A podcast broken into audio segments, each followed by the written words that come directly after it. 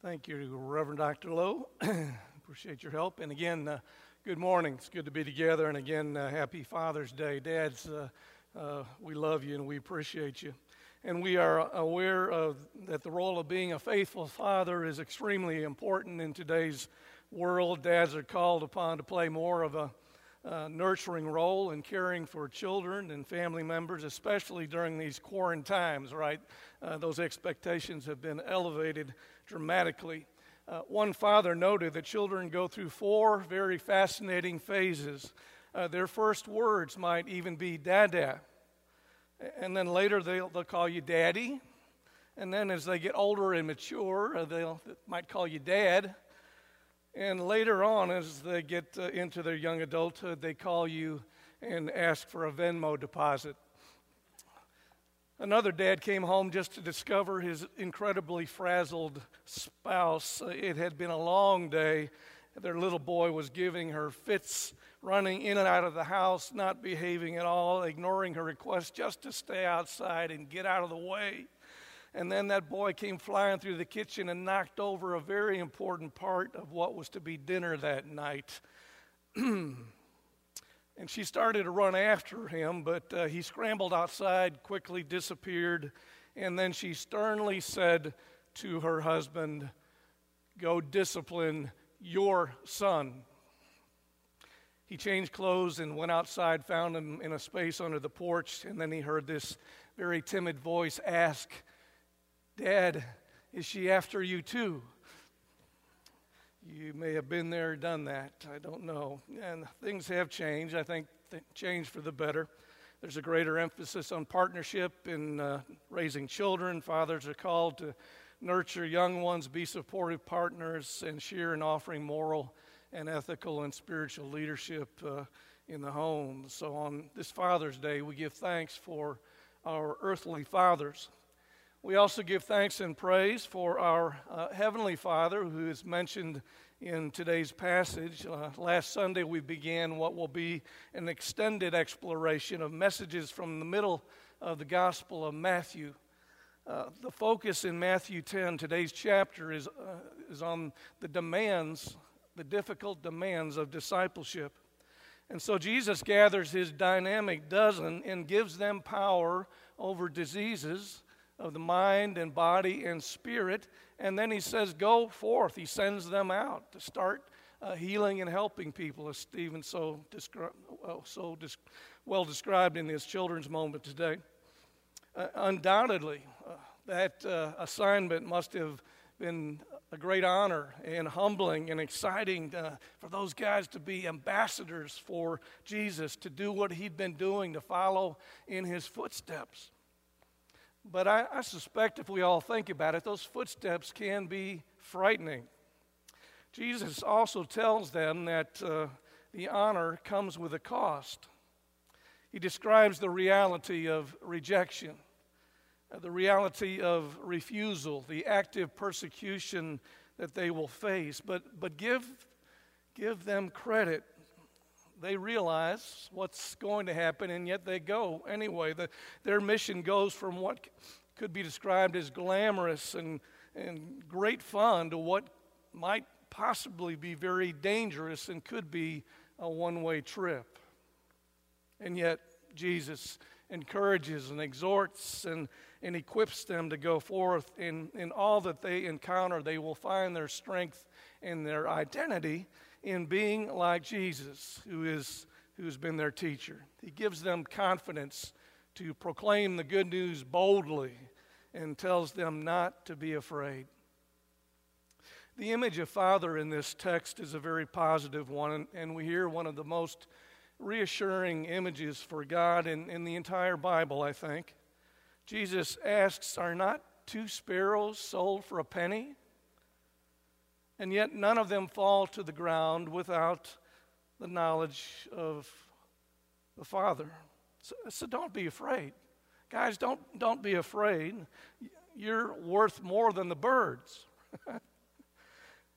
it's, it's a tremendously comforting description of God's love and care for all of us, and, and the image may even be more reassuring than we realize. We probably hear the phrase falling to the ground as, as dying right? But the translation of the word fall here is closer to that of, of landing or alighting on the ground. In other words, God is not just aware of the sparrows dying, God knows every time it lands, every time it alights, every time it touches the ground. God knows of its living and all that comes with it. And if God does that for the birds, how much more? How much more does God care for the rest of the flock, for, for you and for me? You know, this is no cheap expression of love, so to speak. God, you know, God gives us a love that is, is greater than we can ever imagine. And on top of that, God knows us very intimately and personally. God even counts the numbers of hairs on our heads. Now, now, it doesn't take as long for some of us than others, right? Stephen, you're nodding your head back there. Uh, I'm I'm coming to be one of those who's described as hearing impaired, uh, like some in our church family. Uh, I, I, really love Shirley Stanford before service, before COVID started. She came in before worship, sat down, and shouted out, Lee, you're going bald. Uh, thank you very much, Shirley, and I love you. Uh, but this is, this is really good news. This is great and comforting news for the fearful, faithful. God knows us more intimately than we could ever imagine. This, is good stuff. And, and yet we're still called to follow in the difficult footsteps of Jesus. Someone said those who aren't following Jesus aren't his followers. It's that simple. Followers follow. To follow Jesus means to continue to bring about a society where, where justice rules and where love shapes everything. To follow Jesus means to take up his dream and, and work for it. And today's text reminds us that there is life beyond this paralyzing fear of rejection and, and more important things of which to be afraid. Jesus offers us the ultimate perspective of, of the grand and great realm of God, and so we need to let go. We need to let go of the fear of rejection and loss. We need to let go of the fear that drives us to cling to what we eventually must lose. The fear that keeps us from saying what needs to be said. The fear that keeps us from going where we need to go. The fear that, that keeps us from doing what needs to be done. The fear that keeps us from, from being who we're called to be. Imagine what the world would be like with a fearless church, capital C. I'm talking about the whole church. Imagine what the world would be like with a fearless church, unafraid of losing worldly praise and esteem, unafraid of losing its possessions and buildings and, and stained glass and tax exempt status and freedom to assemble. What would we have? What would the church look like? You know, it might look like the ones in countries where the churches are not free to gather, but which are experiencing an explosion of growth. What would the church look like? So I, th- I think these footsteps can also be tremendously fulfilling for us. But fulfilling comes from self denial and for taking up our crosses. Uh, one, one pastor said there are at least four types of crosses in this world, but these are worthy of giving our lives to and for. And these crosses include the cross of love and truth and justice and beauty. And we're to take up one of these crosses and follow Jesus. And when we do, we deny ourselves on behalf of love, on behalf of the pursuit of truth, on behalf of of making justice in this world on behalf of celebrating the creation of beauty. We deny and devote ourselves, but we also, in the process, find ourselves. Jesus, in this passage, encourages us to speak truth to power. Dr. Walter Brueggemann has been doing it for decades. Some of you are very much aware of his books and writing, writings and, uh, and uh, lectures and so forth. He's been a, a prominent figure for me for many years. But he says faithful gratitude believes that the God who has given us good gifts has more good gifts to share. There's an abundance. And while God's good gifts are welcome, they do, in fact, disrupt our lives. He says God's gifts, gift of truth disrupts our systemic deceitfulness that denies lethal social practices. God's gift of generosity contradicts our own selfishness. God's gift of mercy interrupts our hard hearted indifference. God's gift of justice exposes our systemic injustice.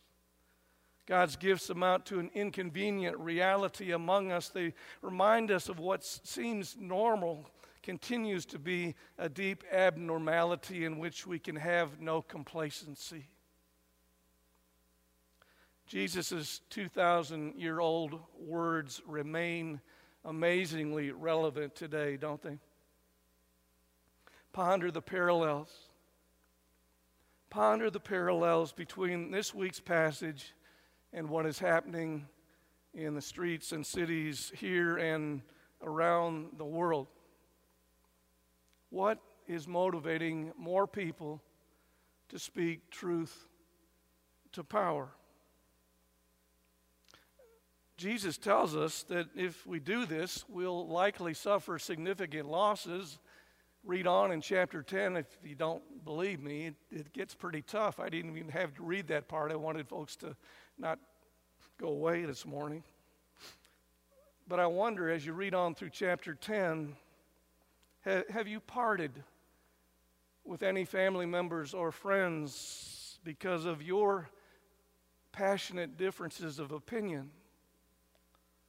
You know, Jesus talks later in the chapter about a possible redefinition of family and the importance of, of finding ourselves in some kind of community. And so I, I wonder as I think about that difficult passage would we, would I, would you give up your friends, your family, your life? because of your faith? Would you lose your life because of your vocation, your calling? You know, we're, we're seeing people right now.